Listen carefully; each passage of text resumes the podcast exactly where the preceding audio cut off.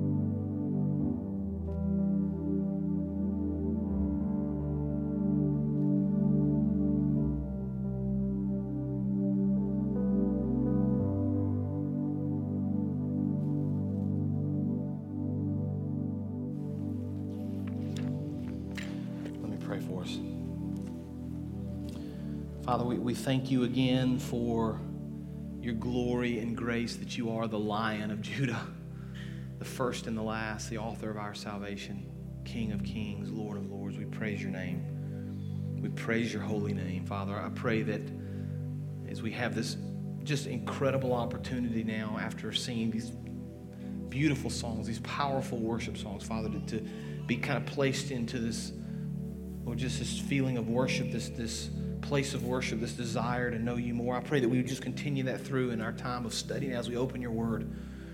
And just a, a desire, Father, to know you more, to, to deepen our walk, to deepen our faith, to love you more, to trust you more, Father. I pray you do great things in our study.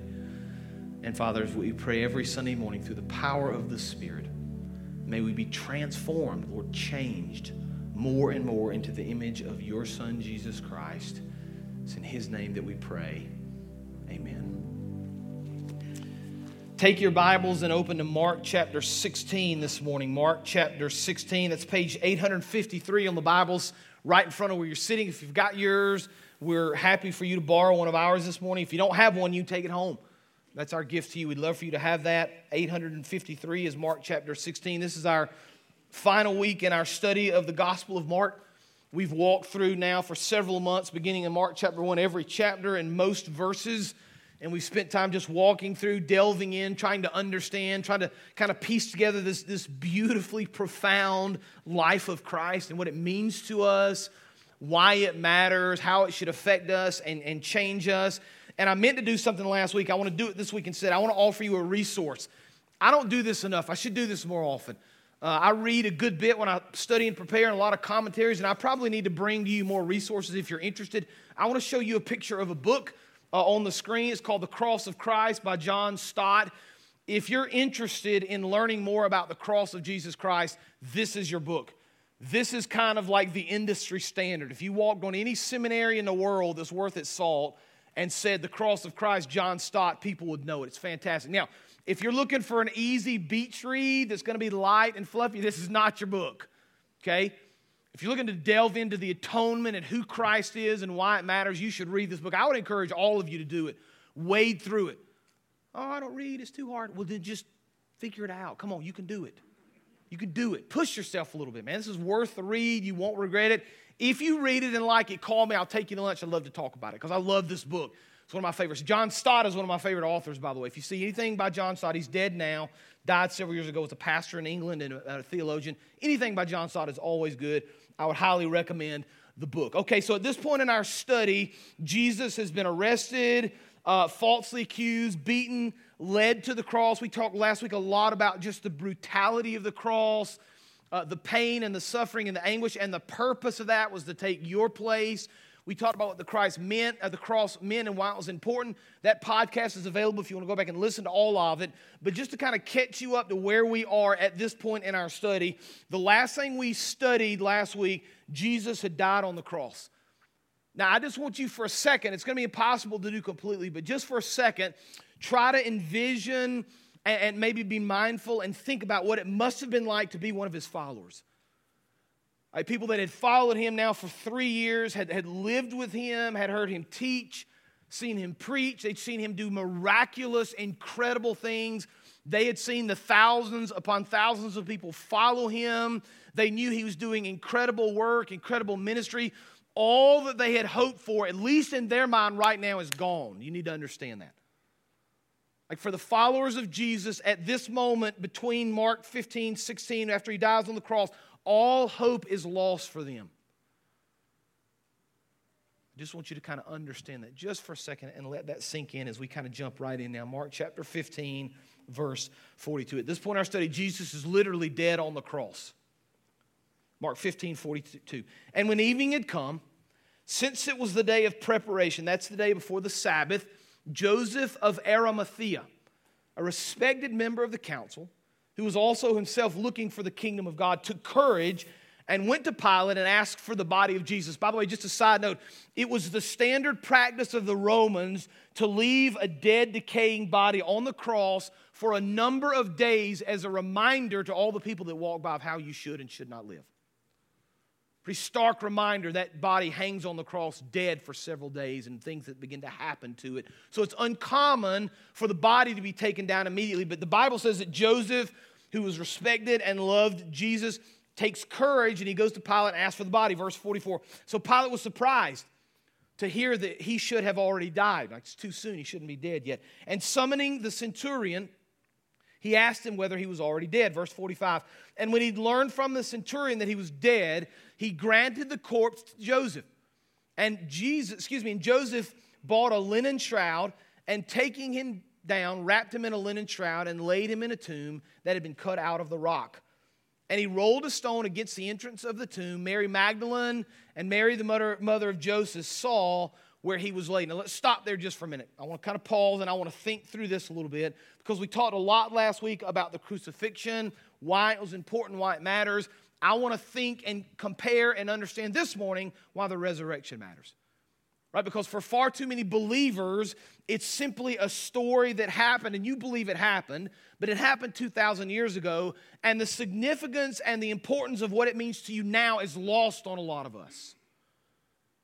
We're not denying its accuracy. We're not denying that it happened. We're just not quite sure what it means for us today and how we can really begin to use it and apply it into our lives. So I'm going to give you some truth this morning that will help us understand why the resurrection still matters. Here's the first truth I want you to see. Number one, the resurrection proves that Jesus actually died and rose again.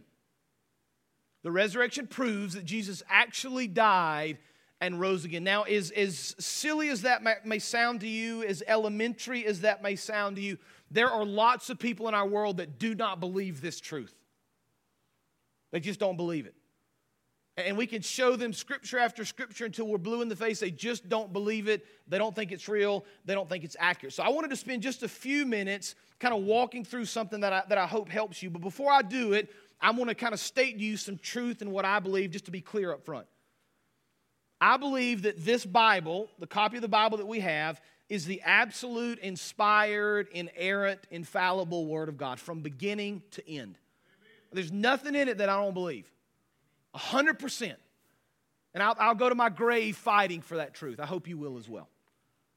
So I'm saying to you, because the Bible, in my opinion, the way I live, because the Bible states that Jesus lived and died and rose again, for me personally, in my faith and my walk, that's enough for me. I don't need anything else. I believe it.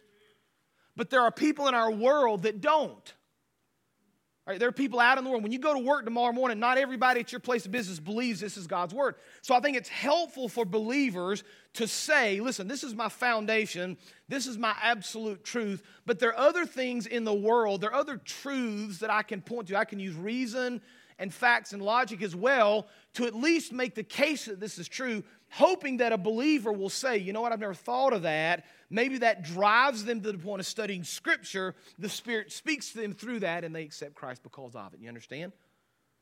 And so I want to give you just some truth, some facts, some reason outside of God's Word to help you out in the world kind of have this discussion, to be informed, hopefully to lead somebody to faith in Christ. I'm going to give you a website. I think they've got it on the screen. If they could pull that up coldcasechristianity.com. You ought to write it down. You ought to take a picture of it with your phone. Do whatever you need to do because it's an incredible website that really delves into the idea of resurrection. Now, here's why it's important. The guy that wrote the, the website, J. Warner Wallace, is a cold case homicide detective. That's his trade. And so, what he does is he goes and solves these cases that have been cold for 20, 25 years, right? Somebody was murdered. They don't know who did it. They closed the case because they couldn't find the killer. He goes back and years and years later kind of resurrects all the evidence and begins to delve into what happened, into the truth. And he's really well known for solving a lot of these old cases. He's been fe- featured on NBC Dateline, he's been featured on Fox TV, Court TV, many other places. And so he decided to kind of take his skills, to take his skill set and his ability and his training and apply it to the resurrection of Christ. Now, he's got a whole website, and so I'm, I'm going to have maybe five or six minutes to go through all these. I'm going to run through them very quickly. I would highly encourage you to go to that website, spend some time on it. Spend 30 minutes, right? We all get on the internet every day, right? Can we be honest at least? We all get on the internet at some point during that. You've got probably 30 minutes in your life that you could spend. Listen, you're going to spend it on Facebook. Don't spend it on this. Fair trade.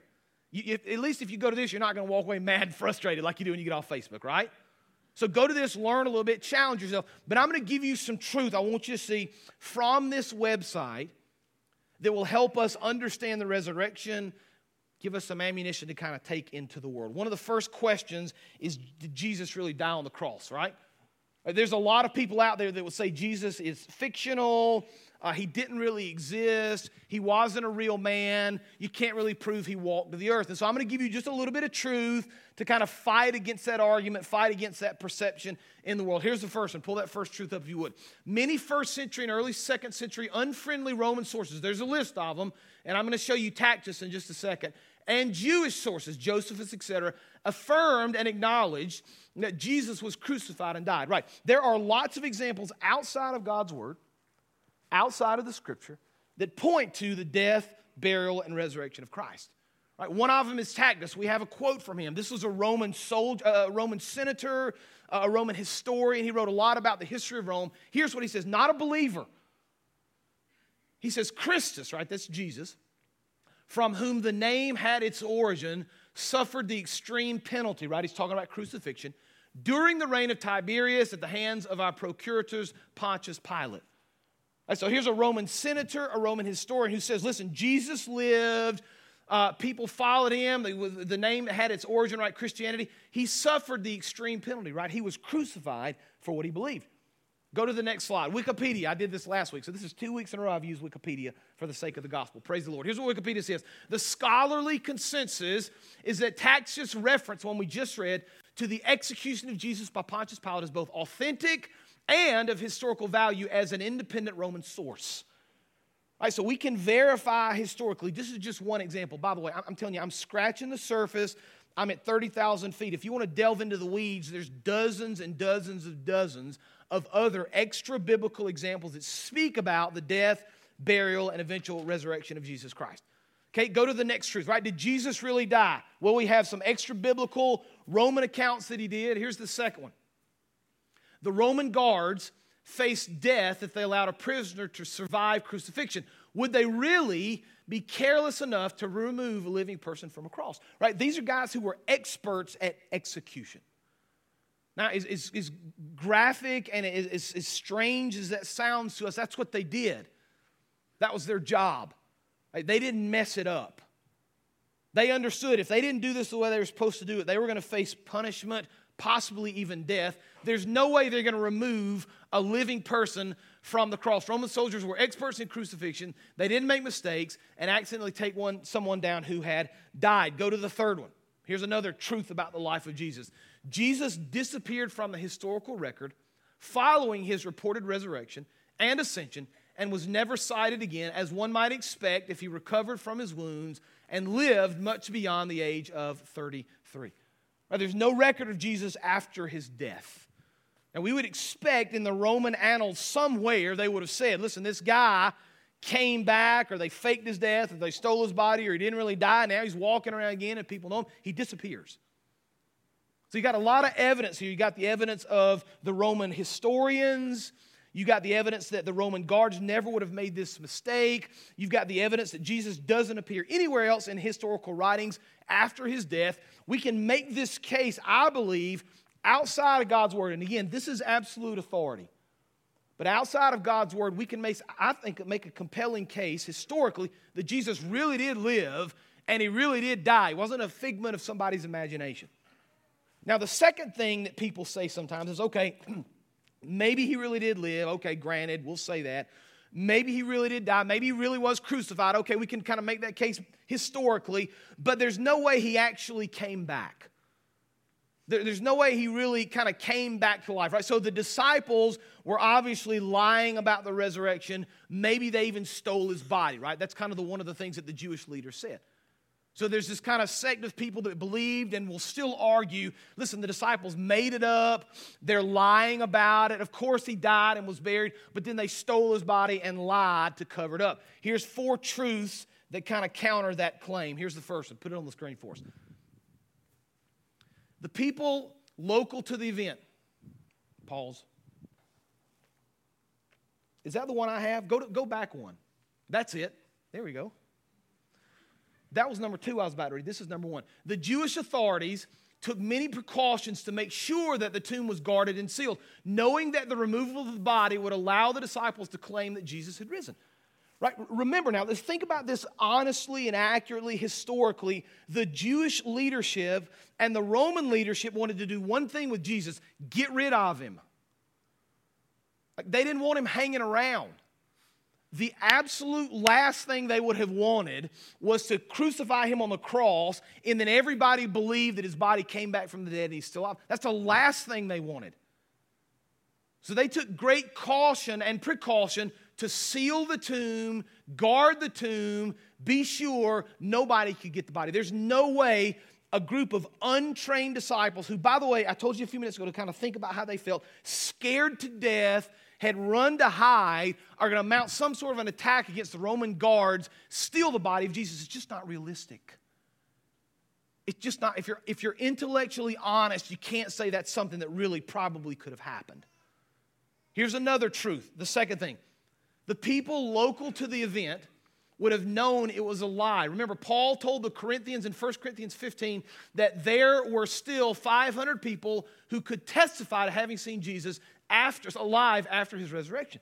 Right? So Paul writes about this. Mark is written just a few years after the death, burial, resurrection of Christ. The other gospels are written, the New Testament is written. There's still all sorts of people alive that had seen this, that could verify this truth. If Mark and the disciples had lied about this and made this up, this book never would have been passed on down generation to generation. People wouldn't have given their lives for it. It would have been circulated. If you kind of go back and study the history of the canon of Scripture and where it came from, the, the, one of the things that happened in the beginning is that these letters, remember, Mark just wrote one letter. He didn't send it to the printing press and 10,000 copies popped out. He had one letter on parchment paper. He would have sent that letter to churches and they would have passed it around and made copies, and that's how the Bible began to expand and grow. But these people would have gotten this letter, and if they'd have read it and been a lie, they never would have passed it on. They would have used the fake news line, right? We use that now. They would have used it then. This is not real. We're not going to pass this on. He really didn't come back from truth. He really didn't come back from, from, from the dead. We know this is a lie. We know it's not true. We're not going to pass it along. Third thing we see the disciples lacked the motive to create a lie. Go to the next one, I think. Yep. The disciples lacked the motive to create such a lie. What would it have gained them? Now, this is a fascinating idea to me, and I don't have anywhere close to the time I need to do it and talk about it. You should do some research on your own. One of the things the guy says on the website, he goes back and he looks at these crimes that have been committed, and there's motives for people to commit the crime, and there are motives for people to lie, and there's kind of this standard set of motives that it falls into. They have to gain something from it monetarily or gain some sort of power from it or whatever. None of those things fit with the disciples. There's no motive for them to lie. Had they stolen the body and lied about it, they know full well the Roman government would be after them, the Jewish authorities would have been after them. Another kind of interesting fact is that all of the disciples, according to church history, went to the grave, went to their death teaching this lie. They died for this. Now, you ask yourself a question if I, if I lied about something, would I be willing to die over a lie? Right? You'd think I lied about it, I lied about it, I lied about it until they're about to excommunicate. Okay, okay, okay, I made it up. It's not real. It's not really what happened. That didn't happen with the disciples. And then the fourth thing, very quickly. The disciples' transformation following the alleged resurrection is inconsistent with the claim that the appearances were only a lie. How could their own lies transform them, transform them into courageous evangelists? Right? These guys were scared to death, had no idea what to do, had gone into hiding. If they steal the body and lie about it, how does that embolden them to then go and begin to teach the truth? It's not consistent. If you are honest about this, right? And you're not going into it with a bias that he didn't really live, he didn't really die, he wasn't really crucified. If you're really looking at the evidence, it begins to point very clearly to one idea. Listen, he really did live, he really did die, he really did come back from the grave. Now, there's another section on hallucination. I can't get to that. I'm going to skip that one. Okay, go to the one about the women as eyewitnesses. That's the fourth one. By the way, 500 people don't hallucinate. One might, scores of people don't. But maybe the most fascinating one, the most interesting one, and the one that's very compelling to me is that in the first century, women were not used as eyewitnesses. Right? When you go to the account, we're going to read it here in just a few minutes. The women are the ones that see the tomb. The women are the ones that go and tell the disciples. Go to that next comment, that next quote right here. In the first century, women were looked down upon. They were seen as less than men. Their testimony was not admissible in court. Go to the next slide. Here's how one scholar explained it Jewish law pronounced women ineligible as witnesses. That the news had first been delivered by women was inconvenient and troublesome to the church, for their testimony lacked value as evidence. The primitive community would not have invented this detail, which can be explained only on the ground that it was factual. Like if they wanted to make a case to the world, they would not have used women as their illustration. They wouldn't have used them as the first eyewitnesses. Because in the first century, the people that read that account wouldn't have believed it. They wouldn't have thought it was true.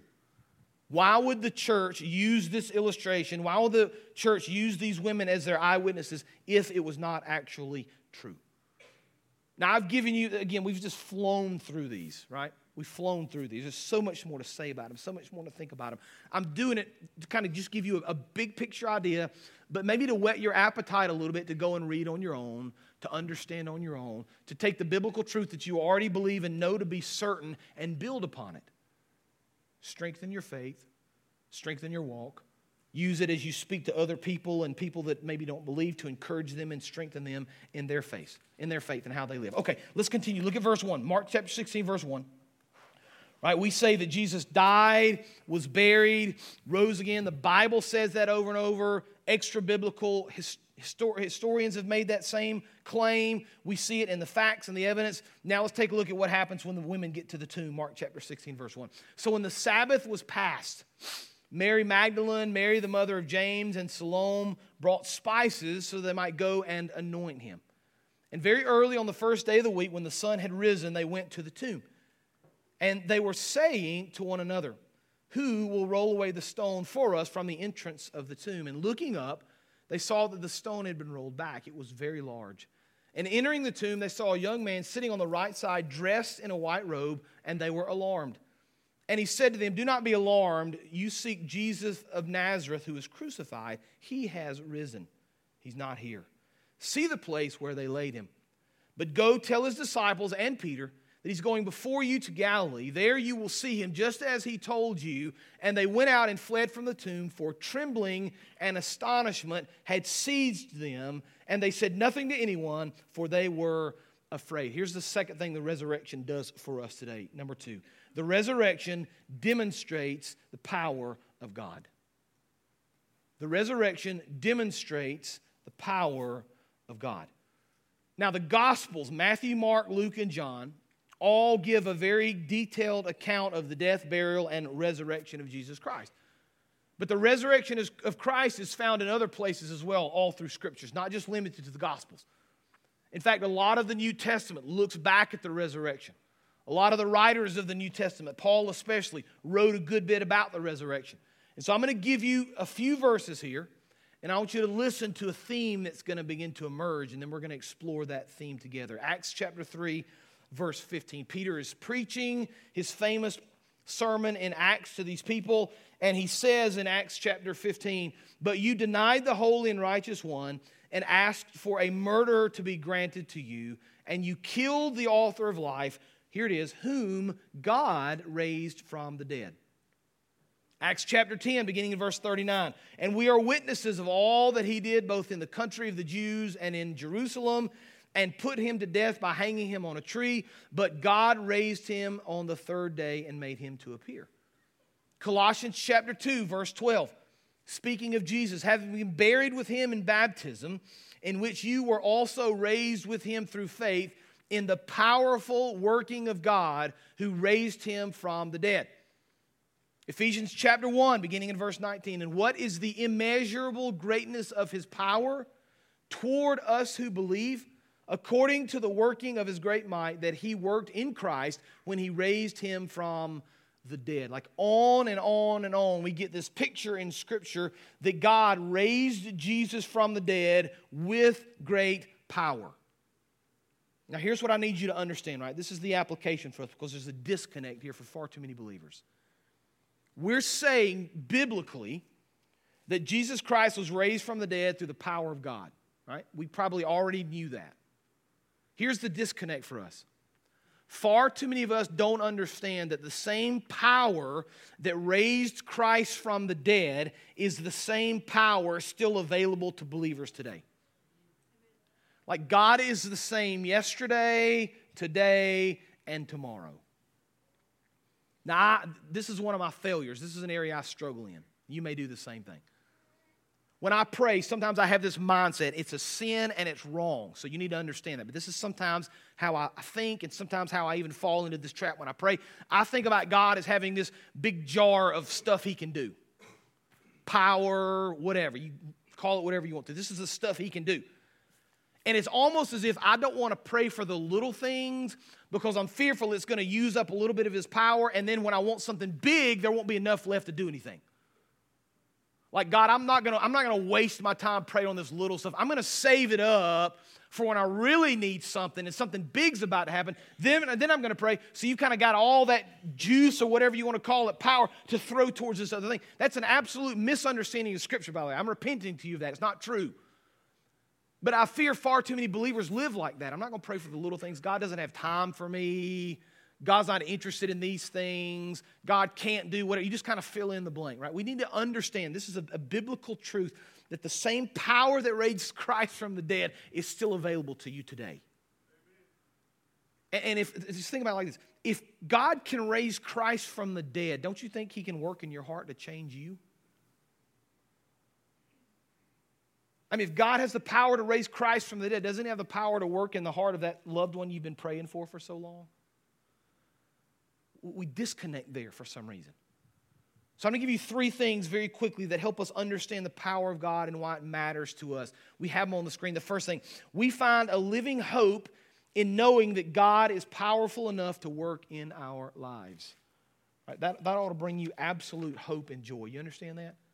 To know that God can work in your life and has the power to accomplish anything and everything He calls you to do ought to bring you hope.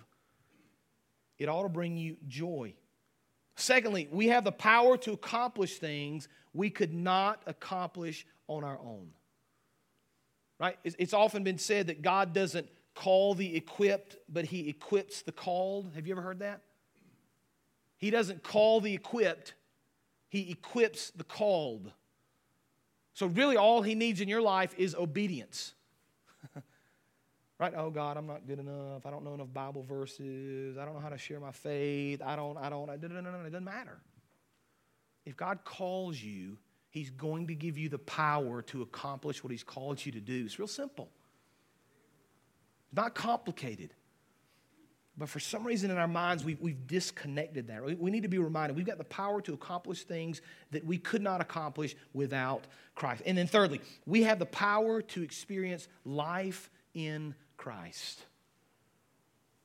Jesus said in John chapter 11, 25, I am the resurrection and the life. Whoever believes in me, though he die, he shall live. I I hope you're not this believer, but have you ever met the believer that just kind of, you know, downtrodden and not really happy and complaining and grumbling? That's not who we ought to be. Like, we ought to be filled with this joy and this hope and this peace because of who Christ is and the power that resides in us. It ought to cause us to live differently. You understand that? It ought to cause us to demonstrate this power and to demonstrate this love and to demonstrate this joy. Like when you, as a believer, walk into the room, you ought to be the, the, the most joyful, at peace, uh, happy person these people have ever seen. Not because of anything you can do, but because you got the power of Christ working through you. Like if God can raise Jesus from the dead, can he make you happy? if God can raise Jesus from the dead, can he give you a good attitude at work? Men, if God raised Jesus from the dead, can he cause you to live your life the way you should live it in the home with your wife and your children? Moms, if God raised Christ from the dead, doesn't he give you the patience you need to deal with your children?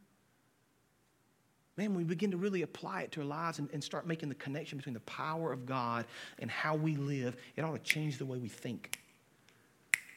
It ought to change the way we act. It ought to change the way we perceive things, all because of the power of the Lord working in our lives. We got to finish up. Mark 16, verse 6. Maybe the most interesting part of this text. There's two words I want you to see here in just a minute. They're fascinating. And he said to them, This is the angel, do not be alarmed. You seek Jesus of Nazareth, who's crucified. He has risen, right? Just matter of fact, right? Just can you imagine? Oh, he's gone. He's risen. I mean, the most incredible event in the history of the world, it gets three words there. He is risen. He's not here. See the place where they laid him. Now, watch this. This is interesting, verse 7. But go. Side note, I'm not going to say anything else about it, but the calling of the Lord and the miraculous work of the Lord should never just sit dormant in your life. It should always cause you to go do something more. He doesn't say, but sit and think. He doesn't say, just be passive. Verse 7 says, but go, right? You've seen the truth. You know the truth do something with the truth, but go tell his disciples and Peter that he's going before you to Galilee. There you will see him just as he told you. And they went out and fled from the tomb, for trembling and astonishment had seized them. And they said nothing to anyone, for they were afraid. Here's a third truth I want you to see very simply the resurrection offers forgiveness. Now, I want you to look at Mark 16, verse 7. Pull that verse up just for a second. Let's finish with this this morning.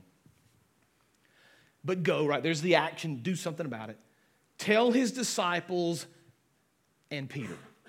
Now, here's an interesting thought for you Peter was one of the disciples. Why does the angel have to say, go tell the disciples and Peter?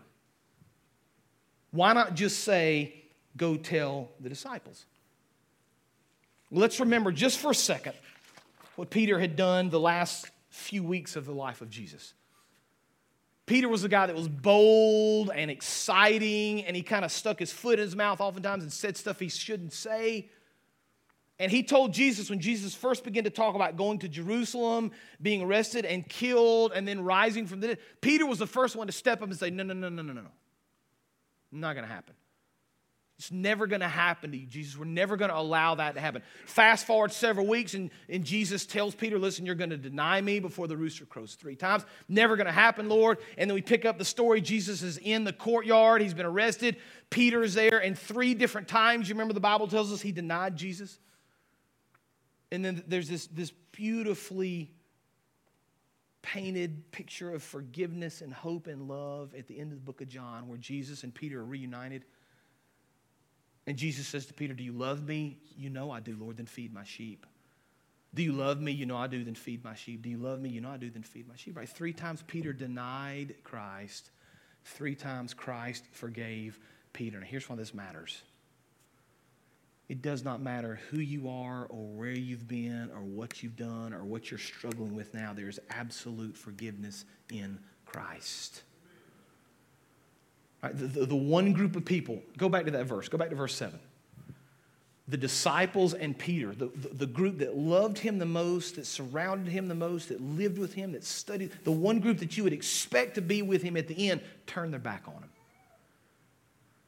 And yet he says, listen, go tell the disciples and Peter. Now here's, here's how I want to end this morning. Stacy, come on up, if you would. Y'all, come on up. Team, y'all come on up as, as the music begins to play here in just a minute. Here's how I want to end. I want you to kind of think through this. I'm going to leave it up right here. I want you to think through this verse. And instead of Peter, why don't you put your name right there? Like, go tell Adam that I forgive him. Go tell Amy that I forgive her. Go tell Drew that I forgive them. Go tell Russell. Go tell Greg. Go tell Matthew. Go, go tell these people. Go tell them that regardless of what they've done, of the mistakes they've made, of the mess that they've made of their lives, of all of us, the baggage that we all carry, it doesn't matter what you've done, go tell these people that I forgive them, that I love them, that I died on the cross and I rose again to offer them hope in the power of God, saving them and working in their lives to do great things. Let's pray. Father, we praise your name for the salvation you've offered us. We praise your name for forgiveness, Father. We are completely and utterly unworthy. We can't do enough nice things, enough good things. We can't say enough things to people in a kind way to make up for all the sins we've committed. And yet you sent your son to die on the cross. And when those that loved him the most turned their back on him, he still forgave them. Father, let that just lead us to an absolute place of repentance and love and worship right now. Father, forgive us where we have failed you. Open our eyes to love you and to serve you even more. Do great things in our midst right now. And we'll give you the praise and the honor and the glory for everything that happens. It's in Jesus' name that we pray. You can stand. Altar is open. You come and pray, speak to me, respond as the Spirit leads you as we sing together this morning.